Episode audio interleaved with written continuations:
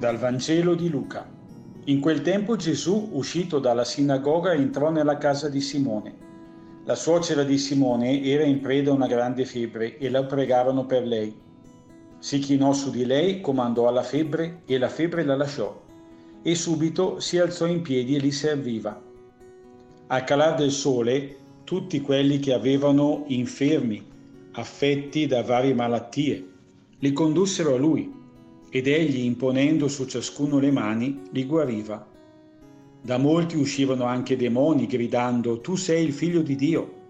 Ma egli li minacciava e non li lasciava parlare perché sapevano che era lui il Cristo.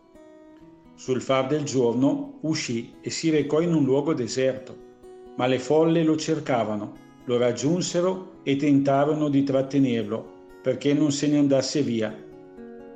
Egli però disse loro, è necessario che io annunci la buona notizia del regno di Dio anche alle altre città. Per questo sono stato mandato. E andava predicando nelle sinagoghe della Giudea.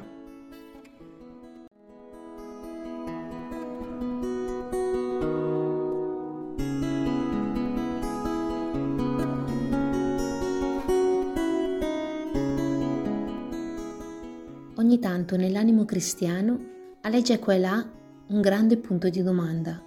Noi cristiani, che cosa dobbiamo fare poi? Credo che il brano di oggi ci aiuti un po' in questo senso a ricentrarci sull'essere cristiani per. Gesù ci mostra che l'appartenenza a Lui è la chiamata ad una fede che sa uscire dalla sinagoga, la chiesa, per incamminarsi nella casa di Simone. Simone significa ascoltare. Allora la nostra fede non è vivere delle pratiche, ma entrare in comunione con la vita a partire dall'ascolto. Gesù ascolta questa donna, il suo malessere, fra l'altro banale, e lo ascolta con tutto se stesso, senza giudicare la situazione, prendendola a cuore, donandosi tutto. Sarà proprio dentro a questo ascolto che la donna guarisce, si alza e si mette a servizio, cioè torna ad essere una donna libera perché liberata dal di dentro e da questo farsi in cammino di Gesù nell'ascolto mette in cammino una folla intera che va da lui senza però riuscire a imprigionarlo, perché sa di essere mandato per portare a tutti l'annuncio del regno. Ecco il cristiano, l'uomo in cammino nell'ascolto per annunciare a tutti il regno dell'amore.